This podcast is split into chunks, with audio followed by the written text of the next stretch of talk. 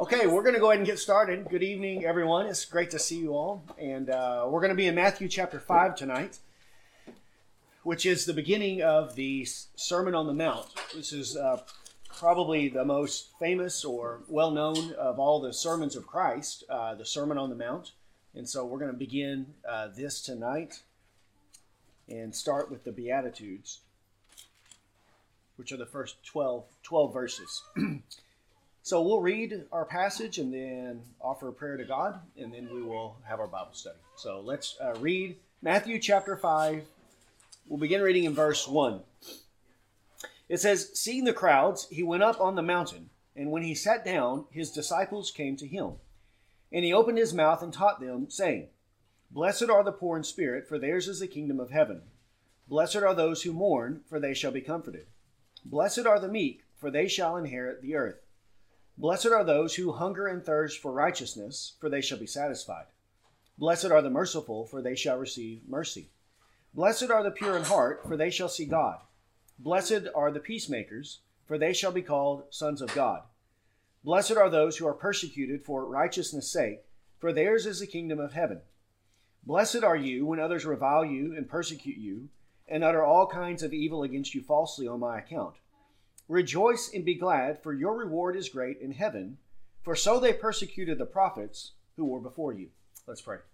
Father, we come to you tonight, Lord, seeking and desiring to have, Lord, your blessing upon us.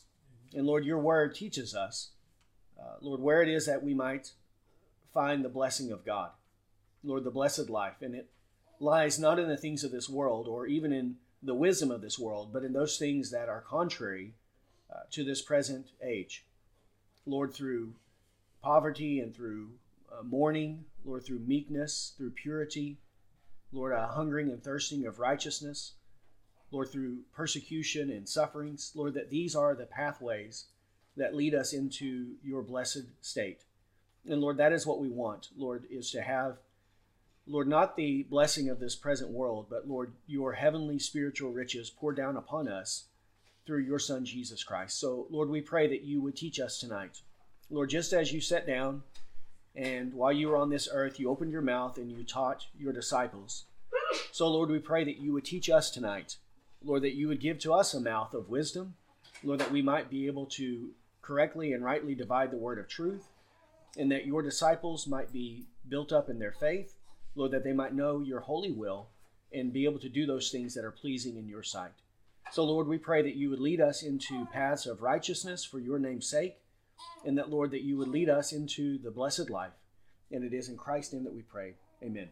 All right, so here we begin the Sermon on the Mount. And again, as I mentioned earlier, this is uh, one of the most beloved, or probably the most well known of all the sermons of Christ, a very lengthy uh, time where it gives us uh, a lot of teaching of what it was that he was teaching throughout his ministry. We remember that already the apostle has summarized the teaching of Christ with the phrase, Repent, for the kingdom of God is at hand.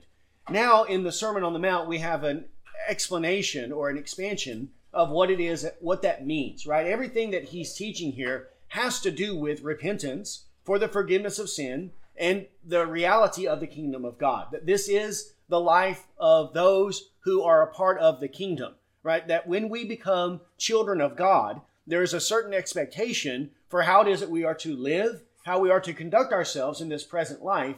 And this is what Jesus is describing in the Sermon on the Mount how it is that his disciples are supposed to conduct themselves and live in this present age. Now, one of the things that we should clarify before we begin is that it has been said uh, before that the Sermon on the Mount is a uh, expansion or uh, a different ethic, a new ethic uh, that's part of the New Testament. So the Old Testament had one way that people were supposed to live, and then the Sermon on the Mount, Jesus gives a higher standard or a higher ethic that no one knew before this time. And I don't agree with that assessment. That what I believe Jesus is doing here, especially when we get into these passages where he'll say, You have heard that it was said, right? You, will, you have heard that it was said, You shall uh, you know, love your neighbor and hate your enemy, right? You have heard that it was said, do this or do that. What he's doing in these passages is not rejecting, he's not uh, creating something new that was unknown in the Old Testament, but he is correcting false interpretations that are present during this day. Right? The false interpretation of the Old Testament that was being promoted by the Pharisees, the Sadducees, and other religious hypocrites during his time. So that's what he's correcting. Not that no one in the Old Testament knew that they were supposed to love their enemy, right? That the Old Testament teaches us to hate our enemy, but then in the New Testament, we're taught to love our enemy. No, the Old Testament teaches us to love our enemy as well. So Jesus isn't uh, bringing something that was unknown. He's just clarifying, further reiterating the truths and the morality that has already been taught in the Old Testament. And this is what the Bible's doing from cover to cover, right? Scripture interpreting Scripture over and over and over again, all going back to the prophet Moses, right? And we'll see this in Malachi when we get to Malachi chapter 4. One of the last admonitions that Malachi gives to the people is to, above all, remember the words of my servant Moses, right? Remember what Moses said. So, what Malachi is doing is simply providing an interpretation of the books of Moses and what Moses had already taught the people, yet they needed to be reminded of these things. They needed to be corrected. They needed those truths that Moses taught to be applied to the various situations that they were dealing with in their present day. And this is what Christ is doing as well. So these are not uh, new concepts, new ideas that no one has ever heard about.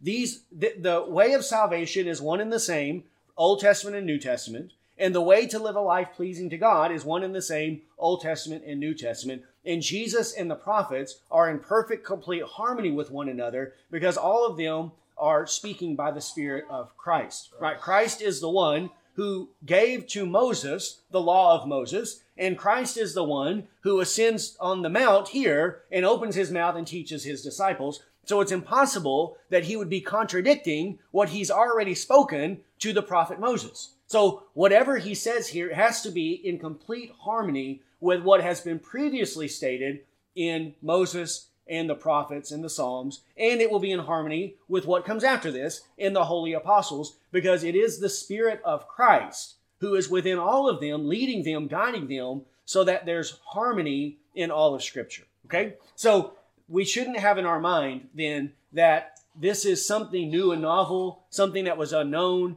that the New Testament has a better ethic than the Old Testament, that this isn't the case at all. Both of them are teaching the same standard, the same expectation from God. And this makes sense because he who is the glory of Israel does not lie or change his mind. Right. God does not change. So, how can it change what he expects of men?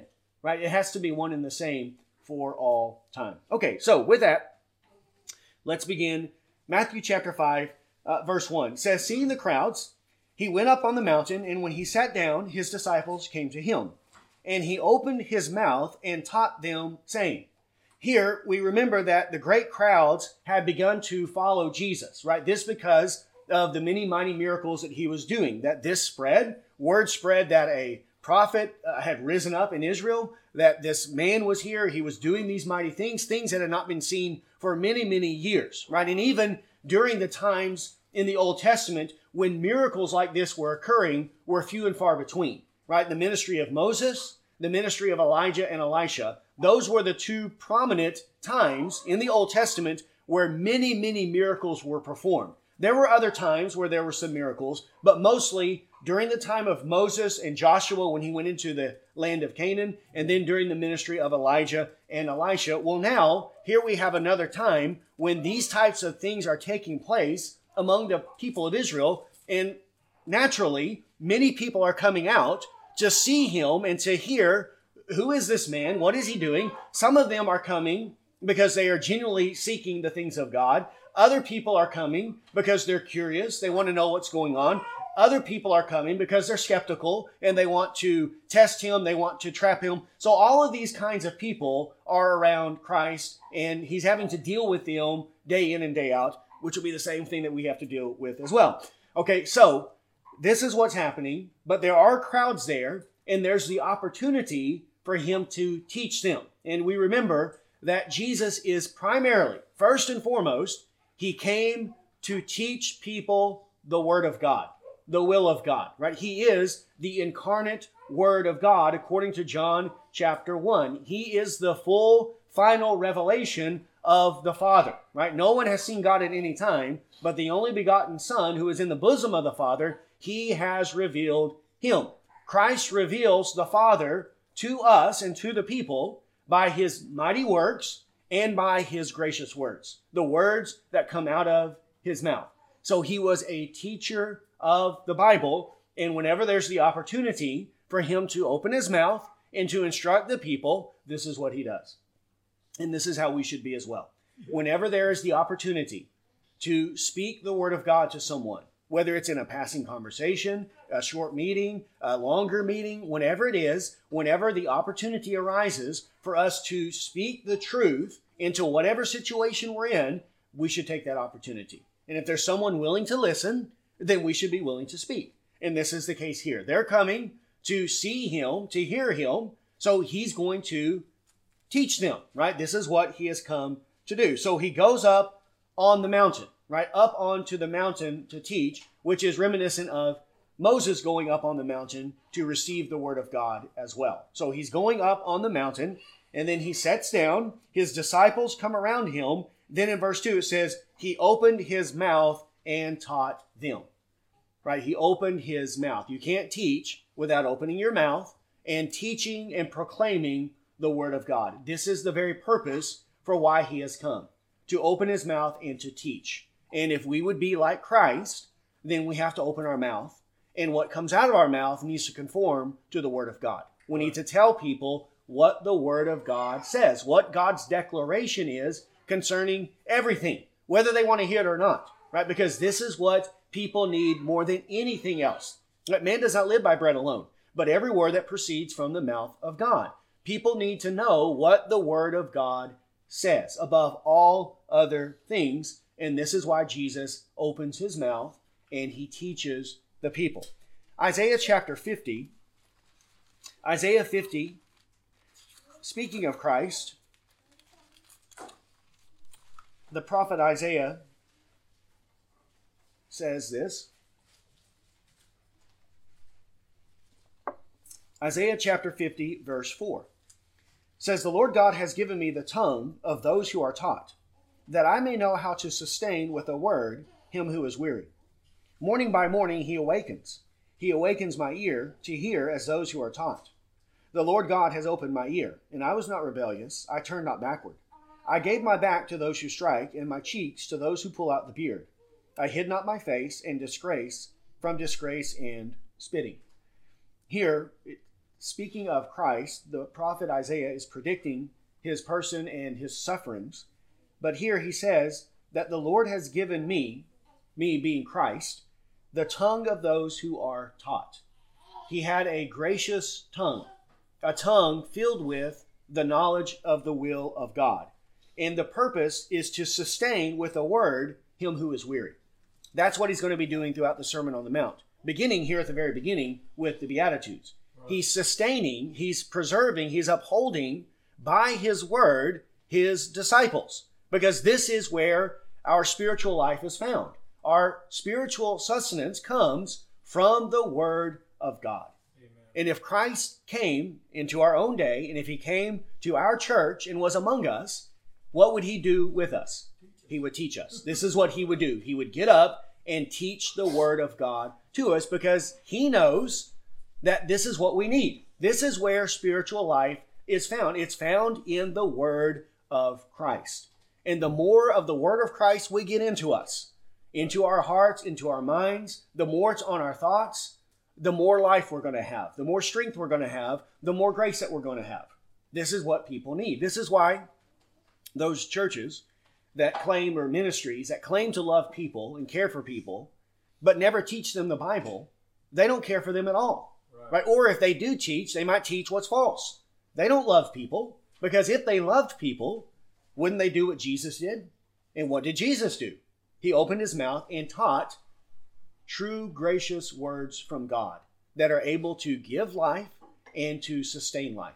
Also, that's a point that should be made it's not one word for the lost and another word for the saved, right. but the same word, the same word of God will have its effect on both unbelievers and believers. The word of God is able to convert unbelievers and turn them into believers.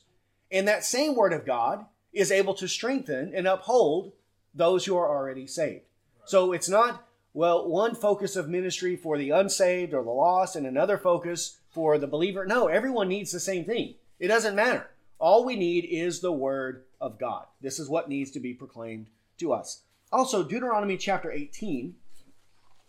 Deuteronomy 18, this passage of Matthew 5 to 7 is a fulfillment of what Moses the prophet told the people. Moses, which we'll refer back to him here in a minute, Moses was a very humble, uh, meek man, and Moses knew and understood his place, just as John the Baptist knew and understood that he was not the Christ, he was not even worthy to untie his sandals. So Moses also knew, understood that yes, he was a prophet of God, and he was a very important prophet, but he was not the ultimate prophet. That there was a greater prophet coming, and that's the one that they should listen to, is the ultimate prophet of God, who is our Lord and Savior, Jesus Christ, the one who inspired Moses the prophet to write what he wrote.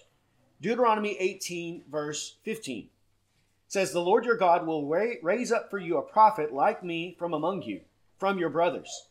It is to him you shall listen. Just as you desired of the Lord your God at Horeb on the day of the assembly, when you said, Let me not hear again the voice of the Lord my God, or see this great fire any more, lest I die. And the Lord said to me, They are right in what they have spoken.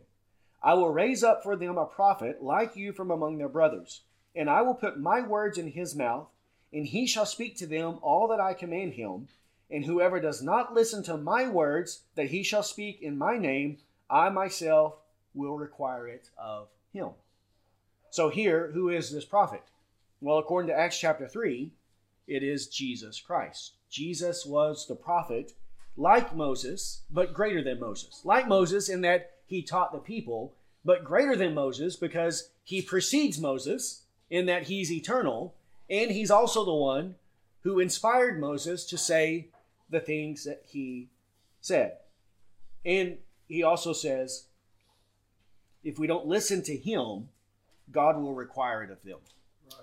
We have to listen to Christ. Whatever Christ tells us, we must listen to him. And that's not merely the red letters.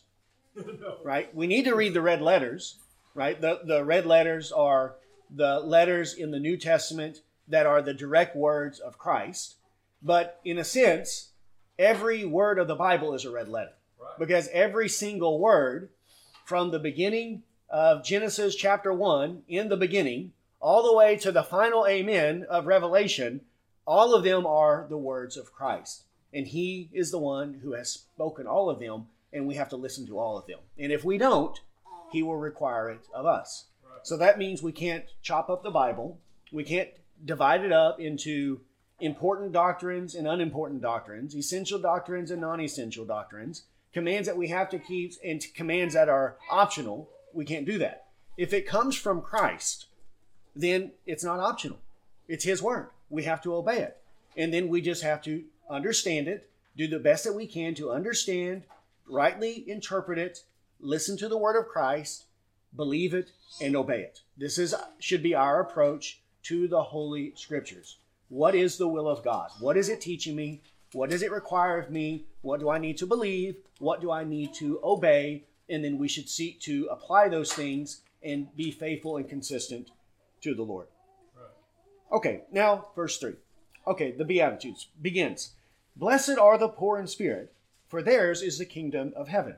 Here, the blessed, the word blessed is where we call this the Beatitudes because it's describing the blessed life. Those who are in a happy or who are in a blessed state. And one of the things that we see about these statements of Christ is that they seem contrary, right? They seem contrary to what we would naturally think, and they are certainly contrary to the expectations and to the wisdom of this present world.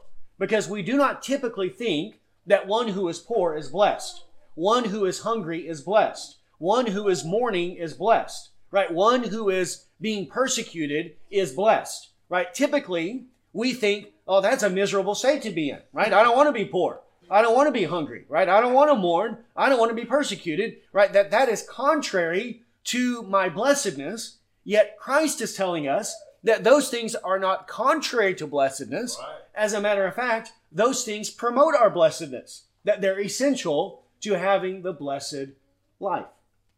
So we have to believe the word of Christ and not trust our own wisdom, not believe the wisdom of this world, right. but believe what Jesus tells us about the blessed state.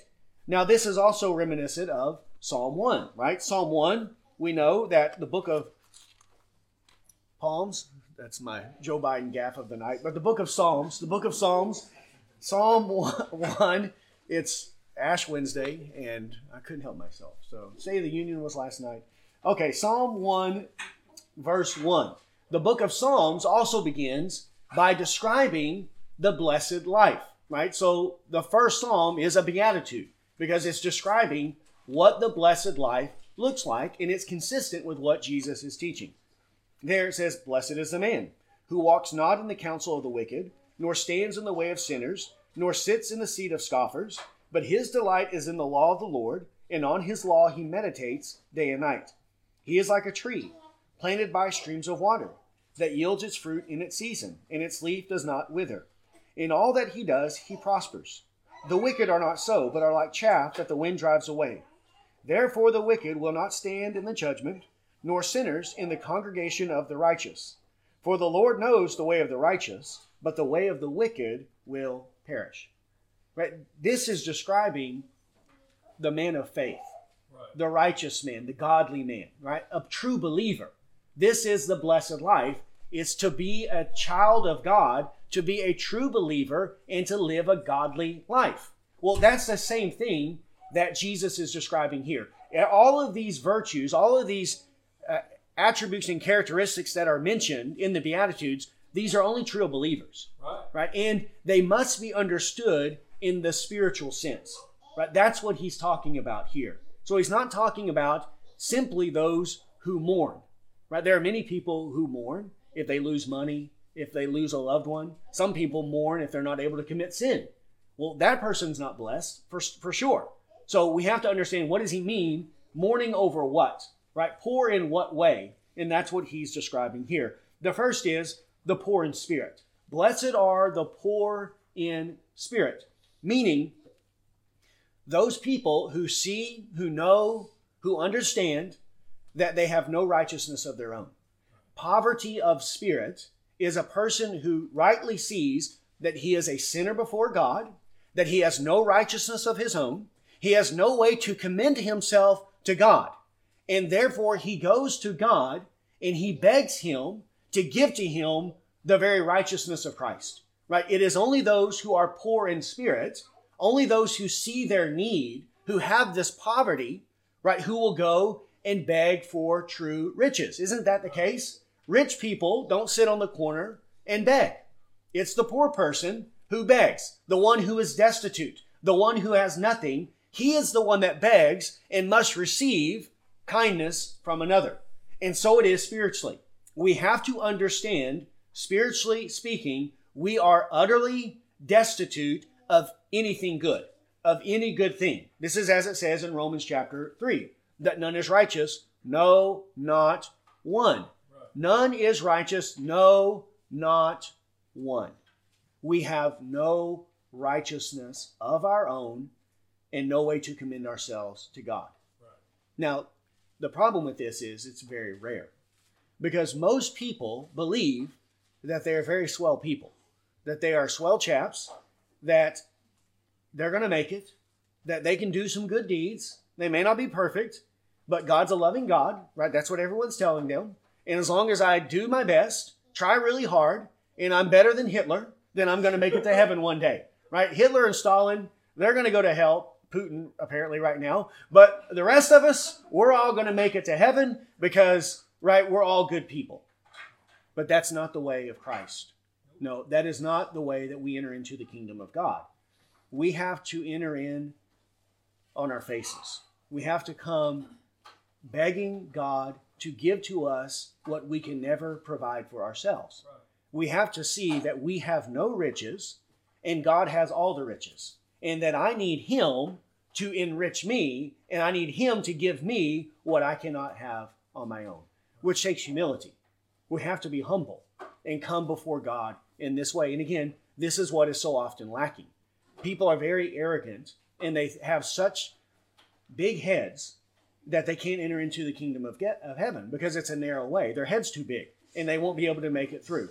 But we can't be like that. We have to see who we are in the sight of God, right? That's the key, right? The problem with men is when they're assessing their own righteousness and goodness, who do they typically judge themselves according to?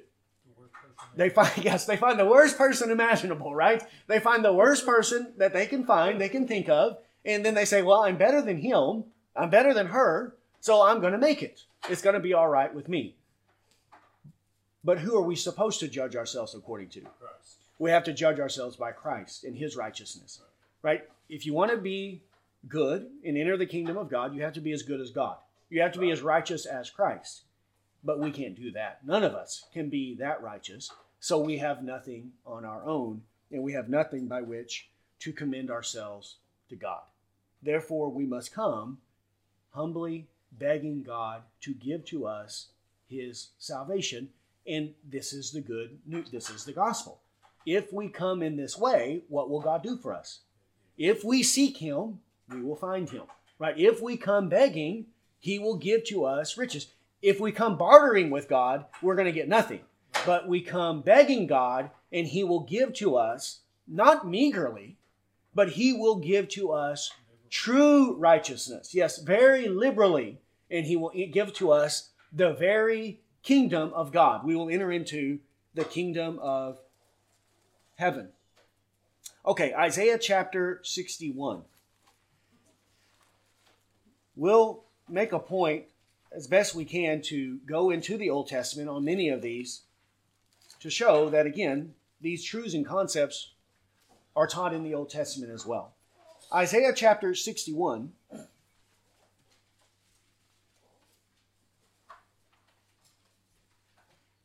Isaiah 61,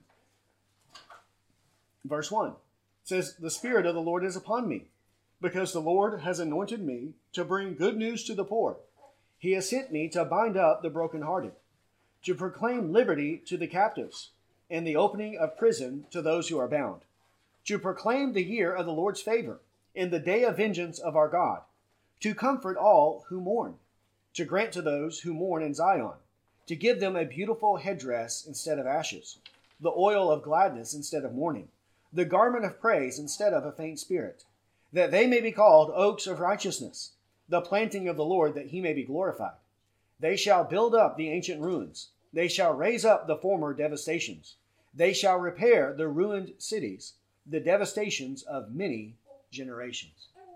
So here, this another prophecy of Christ, according to Luke chapter 4. This is the passage that Jesus quotes from when he preaches in Nazareth in the synagogue, and then they want to throw him over a cliff. This is the passage he preaches on, and he says, The Lord has anointed me to bring good news to the poor. Good news to the poor. Now, does he mean the earthly poor? Those who are materially poor? Well, certainly he preached the gospel to them, but not exclusively to them. Right. He would preach it to anyone, whether they were poor or rich. Right? But only those who were poor spiritually, only they received his salvation. This is the good news, the gospel, the salvation that he gives, not to the poor physically, but to the poor spiritually. Right? To the poor spiritually. Because there are many who are wicked poor. Right? And they will receive nothing from the Lord, nothing at all. But it has to be those who are spiritually poor. While we're in Isaiah, Isaiah chapter 66.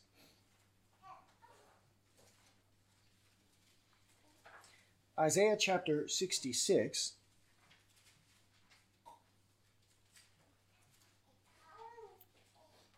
Verse 1 Thus says the Lord Heaven is my throne, and the earth is my footstool. What is the house that you would build for me, and what is the place of my rest? All these things my hand has made, and so all these things came to be, declares the Lord. But this is the one to whom I will look, he who is humble and contrite in spirit and trembles at my word. Here, the Lord is teaching them, again, don't trust in their rituals, right? Don't trust that because you have the temple, because you built the temple, that you've done something for God by which He now has to give you His favors and His blessings. He's telling them that heaven is my throne, the earth is my footstool. Right? So I dwell in heaven. That is where my throne is. The earth is simply my footstool. And then on the earth, you've built this temple. Right? So what is that temple compared to the throne of God in heaven? Right. It's it's nothing, right? It's nothing, right? This does not uh, gain to you my favor and my blessing because you built a temple for me, and because that temple dwells in your land, and you are the people who go there. That's not what matters, right? What truly matters before God is what? Well, this is the one that I look to. He who is humble contrite in spirit, and trembles at my word. This is the one who would be poor in spirit. He's humble, he's contrite, he trembles at the word of God. This is the one who has the favor of God. This is the one who will have the salvation of the Lord. We have to be in this way. That's what Jesus is describing here the poor in spirit. And what do the poor in spirit receive? They receive the kingdom of heaven which is the salvation of God. They will enter into eternal life with God, and they will be with Him forever and ever and ever. He will give to them the kingdom.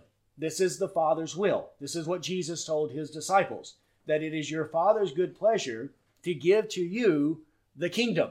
He's going to give to His children His kingdom, meaning we will enter into it and we will rule and reign with Christ for all eternity. And who are those who enter in? The poor. The poor in spirit, right? Not the rich, not the proud, not the mighty, not the strong. They will be left out. But the humble, the poor in spirit, those who see their destitution and their need for God's salvation. Okay, verse 4. Blessed are those who mourn, for they shall be comforted.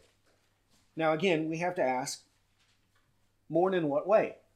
Because there is godly grief that leads to repentance, but there's also worldly sorrow, right? There are many worldly people, there are many sinners who mourn, there are many idolaters who mourn, who weep, right? Even in uh, uh First Kings, when Elijah was there on the mountain with the prophets of Baal, they were gashing themselves open, right? Crying out to their God, right? Asking him to come so is that who he's talking about? Is he going to help these people? What about Esau?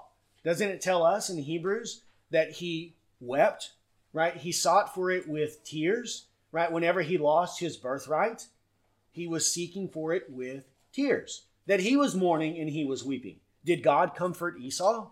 Of course not, right? So he's not talking about those who have worldly mourning or worldly grief, but rather he has to be talking about godly sorrow, right? Godly grief. Right. And what is the cause of the godly grief in the saints, right? In believers. Why is it that believers would mourn before God? It's the knowledge of their sin. It is the knowledge of our sin and what we have done against the Lord that breaks the heart of the righteous and causes them to mourn before God and to cry out for God to forgive them and to give them his compassion, and his mercy. Right. And those who mourn in this way, who mourn over their sin, what will Christ do for them? He's going to comfort them. He will come and comfort them in the sense it, that he will forgive them of their sins so that there's no more any knowledge of them. There's no longer the guilt of their sin, but their sin will be forgiven. So now, instead of mourning, their sorrow is going to be turned into laughter, right? There's going to be joy, there's going to be happiness, there's going to be laughter because God turns their mourning, their sorrow, which was good and right, but then He takes it and turns it into a blessing and He gives to them His comfort so that now they rejoice, right? And this is the way of salvation. We have poverty of spirit, and then that poverty of spirit leads us to mourn before God and then God comes and comforts us by giving to us the very blood of Christ, which washes all of our sins away. And he purifies our conscience so that we now have a renewed, a clean conscience before God that's not tormented by the knowledge of our sin and our guilt and our iniquity anymore because we see that in Christ, all of our sins have been taken away, right? They've been removed as far as the east is from the west. God has thrown them behind his back, and he's not charging us, he's not relating to us anymore on the basis of the guilt of our sin. But now he's relating to us on the basis of his son Christ and his blood and the justification that we have through him. So when we mourn in this way, then we will be comforted by Christ. Okay, a couple of passages. Second Corinthians.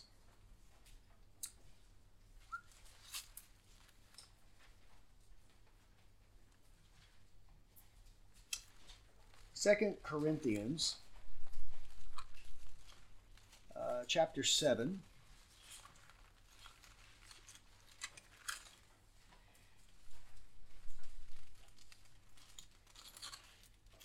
In verse uh, 10. 2 Corinthians 7:10 says, "For godly grief produces a repentance that leads to salvation without regret, whereas worldly grief produces death. For see what earnestness this godly grief has produced in you, but also what eagerness to clear yourself, what indignation, what fear, what longing, what zeal, what punishment. At every point you have proved yourself innocent in the matter. So although I wrote to you, was not for the sake of the one who did the wrong, nor for the sake of the one who suffered the wrong, but in order that your earnestness for us might be revealed to you in the sight of God. Therefore, we are comforted. So, there, the Corinthians had godly grief. And the evidence that their grief was godly grief and not worldly grief is what does godly grief always lead to? Godly grief leads to repentance, worldly grief leads to death right? They had godly grief. That's what's being described in Matthew chapter 5 verse 4. This mourning is godly mourning, godly grief. It produces repentance that leads to salvation without regret. Right? Because who receives the salvation of God and then looks back and says, "You know what? That was a really bad idea. I wish I wouldn't have done that." Does anyone ever do that who has truly experienced the forgiveness of sins? You know, this wasn't everything it was cracked up to be. Of course not. Who's the one that has regret? The one who sins, right? When we sin, we have momentary pleasure followed by remorse, grief, right? Regret. We it doesn't lead to what it promised. It actually it leads to death and misery. But here, godly grief leads to repentance, and then repentance, salvation, and salvation is without regret because we have the mercy of God upon us. Okay, Revelation 21. Revelation 21.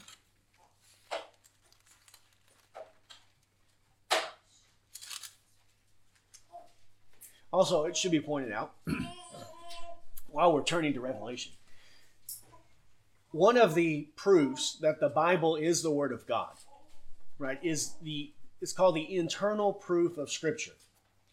And what they mean by that is the content of the Bible is so sublime, so divine, that it's obvious that no man could have ever written something like this.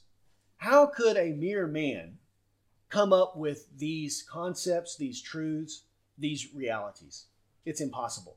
So when we read the Bible and we see the depth, we see the righteousness, the holiness, how could a sinful man ever produce something like this out of his own imagination? It's impossible.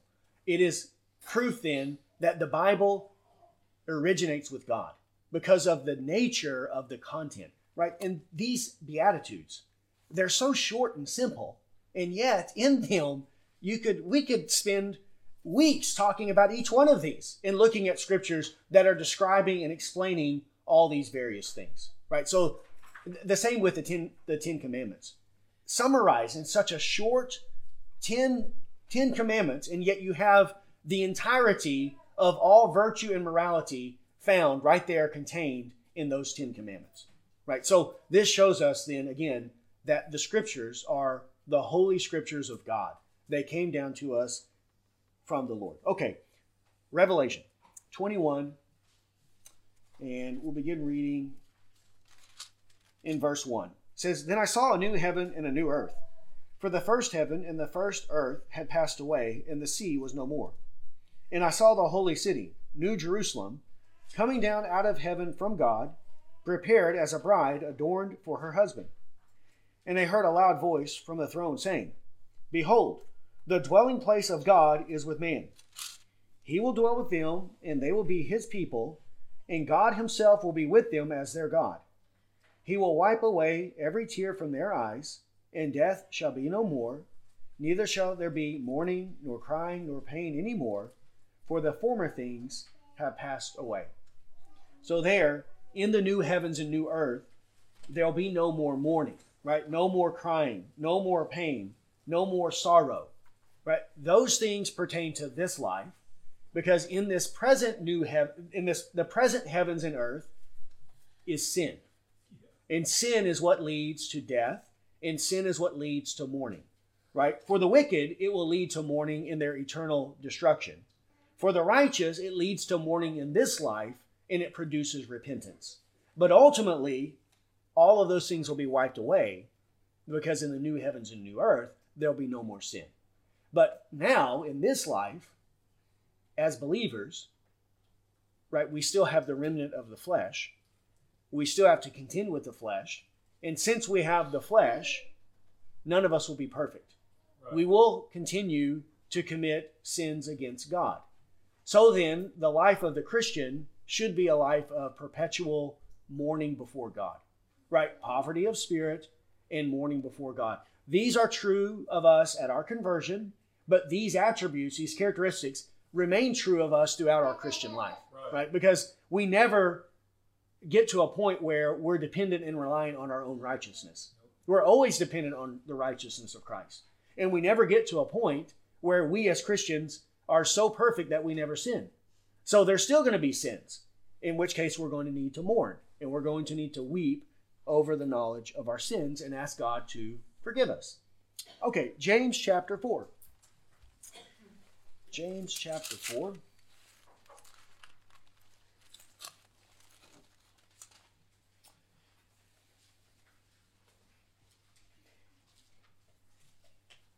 James chapter 4, verse 8.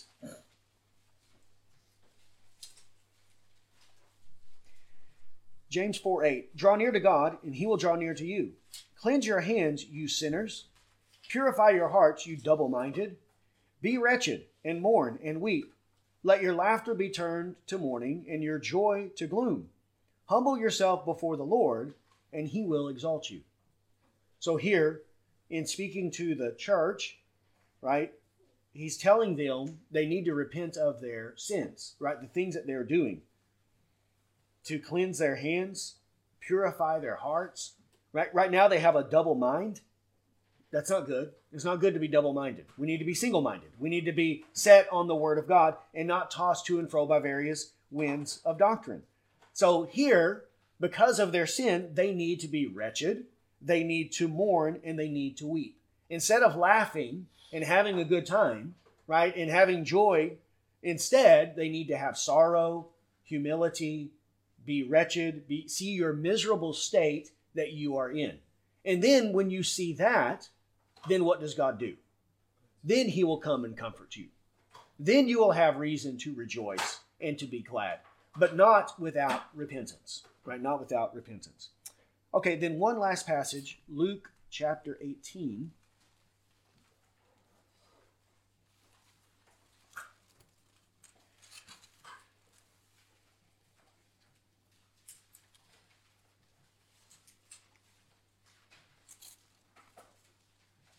Luke 18, verse 9 says, He also told this parable to some who trusted in themselves that they were righteous and treated others with contempt. So, there, this is the opposite of being poor in spirit, trusting in your own righteousness and then treating others with contempt. Two men went into the temple to pray, one a Pharisee, the other a tax collector. The Pharisee, standing by himself, prayed thus God, I thank you that I'm not like other men, extortioners, unjust, adulterers, or even like this tax collector. I fast twice a week, I give tithes of all that I get. But the tax collector, standing far off, will not even lift up his eyes to heaven, but beat his breast, saying, God be merciful to me, a sinner. I tell you, this man went down to his house justified rather than the other. For everyone who exalts himself will be humbled, but the one who humbles himself will be exalted. So the tax collector is an example of someone who has who's poor in spirit and who mourns. He's mourning before God. He's beating his breast, crying out, begging God to be merciful to me. So he's not like the Pharisee who's presenting to God all of his righteous deeds as the basis of why it is that God should bless him and why God should approve of him. He's not doing that at all. He's begging, coming to God for grace and for mercy. And he has these characteristics. And who's the one that went home justified?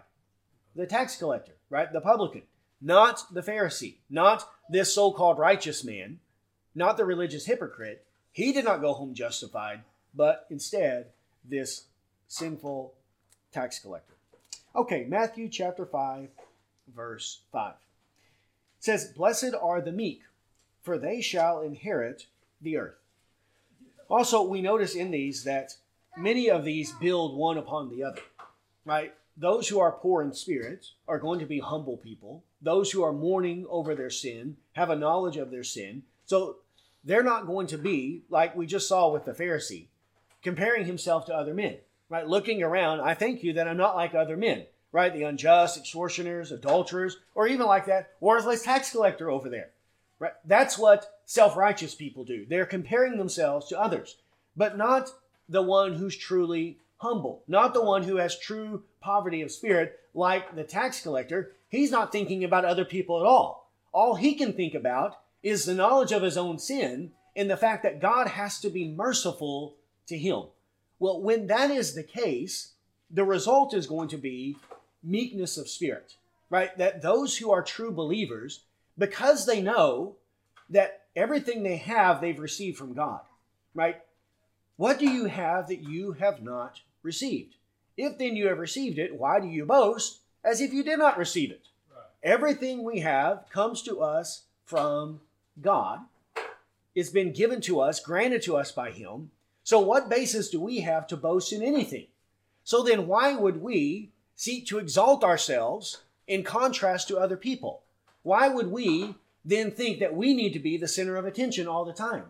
And that's why those who are believers have meekness of spirit. Meekness is a result of humility, in that they have a quiet, submissive spirit to God and a quiet, submissive spirit to other people. Now, again, this doesn't mean that they lack zeal. It doesn't mean that they won't speak up for the truth or that they won't get fired up when it's necessary. There's times when that has to take place. But the way they conduct themselves, right, is with meekness, right, with quietness, with humility, right, with submissiveness. They're not always seeking to promote themselves. They're not seeking to make sure that they're the limelight, they're the center of attention. Everyone has to hear what they have to say. They're not doing that at all. Right? And this is why they're the ones who inherit the earth right? The people today in this present world who want to inherit the earth, how do they take it?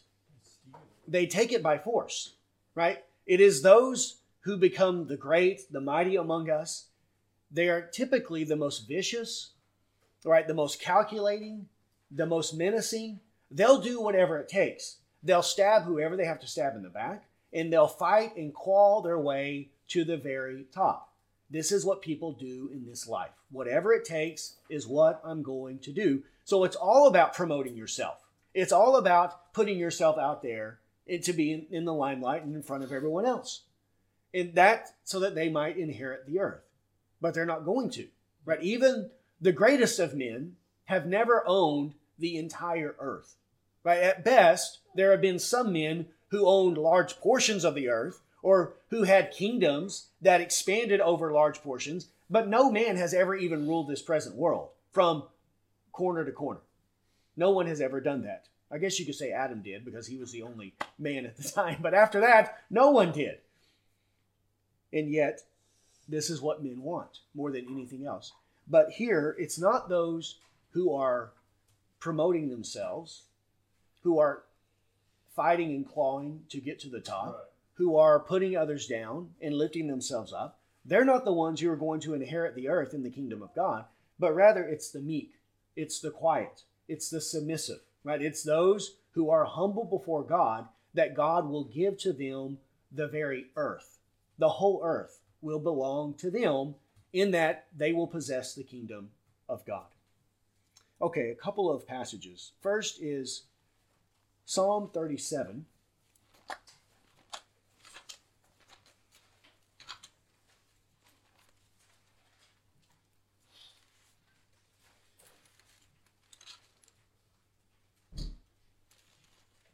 Psalm 37.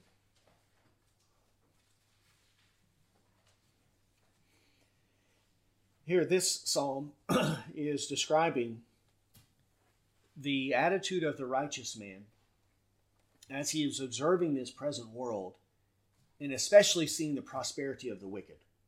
Right? Because the wicked prosper in this life because they railroad over other people and because they seek their own interests.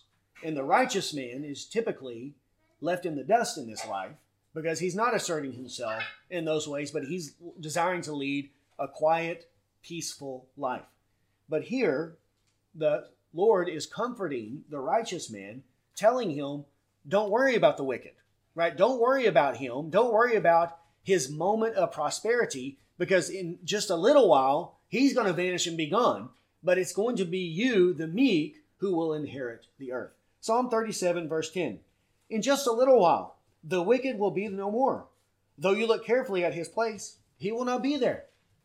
Right, right now, it looks like these people will never die, that they're going to be here forever. How long has Nancy Pelosi been around, right? We've been seeing this woman for years, right? She's been a menace upon society, upon the world. Is she ever going to die? And yet, what's going to happen one day? She's going to die just like Ginsburg did, right? One day she was there, the next day we looked for her, and the Grinch was gone. We could not find her anymore. She disappeared, and now she's in hell. The same will happen with Pelosi. The same will happen with Hillary. The same will happen with Obama. The same will happen with uh, President Xi over in China. The same will happen with Putin. The same will happen with all of these petty dictators who seek to rule the world, right? Who seek to exalt themselves. And the wicked in our own life, those who harass us here and there in the church, right? In our families, at our jobs, right? Here they are doing these things. It looks like they're never going to go away. They're a constant thorn in our side. And yet, in a little while, they're going to be no more. We're going to look for them, but we're not going to be able to find them, right? They're going to be long gone. But in contrast, the meek, the meek shall inherit the land and delight themselves in abundant peace. Who's going to be left? The meek, right? Not the wicked, but the meek. They're the ones who will inherit the land, and they will delight themselves in abundance of peace in the new heavens and new earth. That's what he's talking about here. So here, the Old Testament is teaching that the meek will inherit the earth, right? They're going to inherit it. And what Israel possessed, a small portion of the earth, was an emblem of what the righteous will possess for all eternity, which is a new heavens and a new earth where righteousness dwells. Okay, another passage, Numbers, Numbers chapter 12. I told you we'd look at a lot of Old Testament passages because it's good for us to see that these attributes were taught in the Old Testament as well. Numbers chapter 12.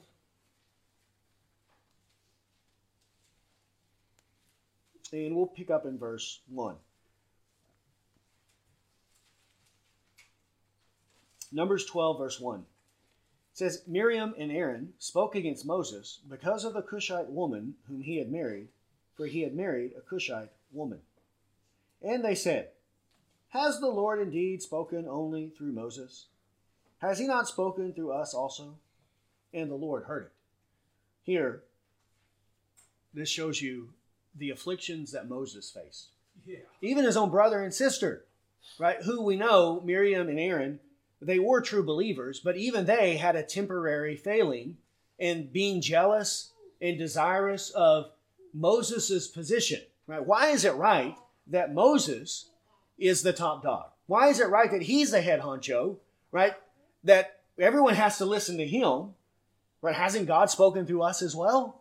And look, Moses married a Cushite. He married a foreign woman. He's not even married to an Israelite. So why would we put him up on this pedestal? This is what Miriam and Aaron are doing. Now, why are they uh, degrading Moses? For what purpose? To lift themselves up, right? To exalt themselves. Now, did Moses rise to this position of being the head of Israel because Moses outsmarted everyone else, was the most calculated, right, was the craftiest, and because he outmaneuvered everyone, he was able to rise to the top, and then he was lording it over all the people.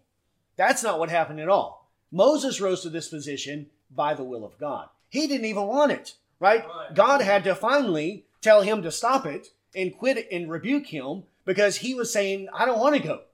Leave me. I, I want to just stay out here mind my own business, lead a simple, quiet life, and I don't want to go have to deal with these people. Let someone else go. And God said, No, you're the man. So Moses had this position not by his own self assertion, but by the will of God. God gave it to him, and he didn't, he wasn't clamoring for fame and fortune and for position. And then it says in verse 3 Now the man Moses was very meek more than all the people who were on the face of the earth. Right? They're accusing him of promoting himself, lording it over people, right? Of seeking only his own interest.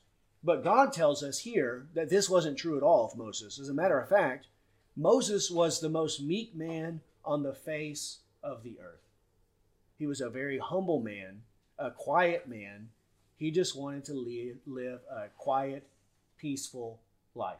This is the kind of man that he was. And then the Lord comes down and rebukes Aaron and Miriam and then causes her to have leprosy and then makes them go and have Moses pray for them as a way of humbling them and tell her to go outside the camp uh, to humiliate her, to bring her to her shame before they could uh, come come back.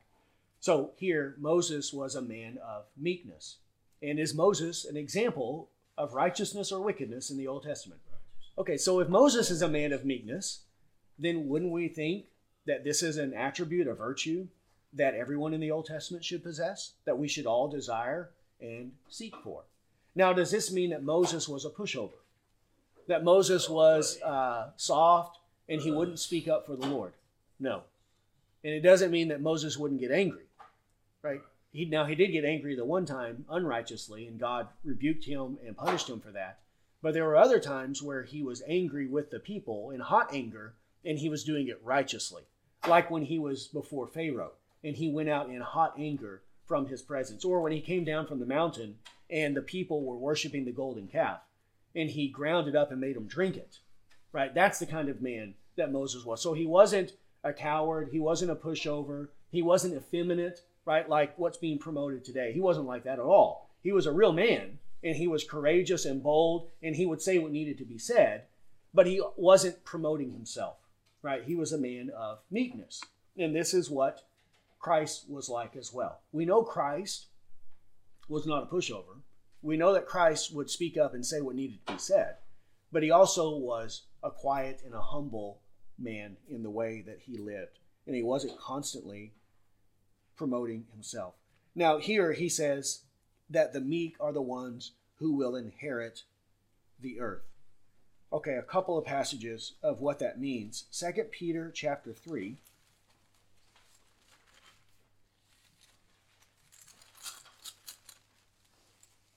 Second Peter chapter 3 verse 11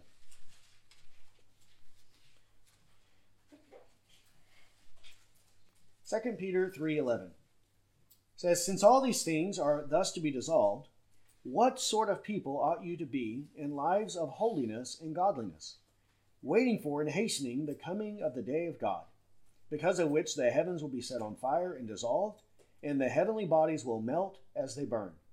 But according to his promise, we are waiting for a new heavens and a new earth in which righteousness dwells. So, this is the earth that they will inherit.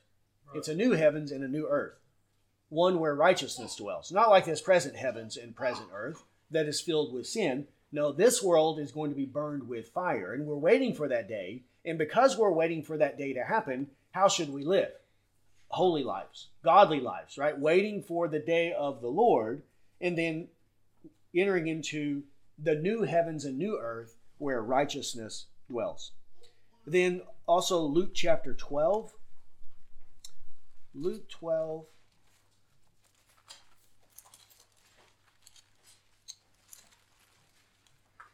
And verse 32.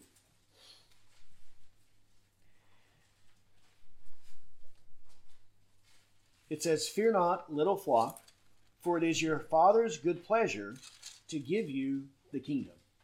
Sell your possessions and give to the needy. Provide yourself with money bags that do not grow old, with a treasure in heaven that does not fail, where no thief approaches and no moth destroys. For where your treasure is, there your heart will be also. So here, he tells the little flock, right? The little flock not a great flock, but a little flock of weak, helpless sheep. You're going to be the ones that inherit the kingdom of God. The whole world is going to belong to you one day. So instead of living for this present life, right, that's what is awaiting us in the life to come, then don't live for this present world, right? Don't uh, store up and hoard treasures on earth, but instead use the treasures God has given to you to be gracious, to be generous to others and store up treasures in heaven. Because this world is going to pass away, and along with its lust, and it's the one who does the will of God who will endure forever. Then one last passage, Luke 22. Luke 22 and verse 28. Actually, we'll start reading at verse 24 because it has application to the topic at hand.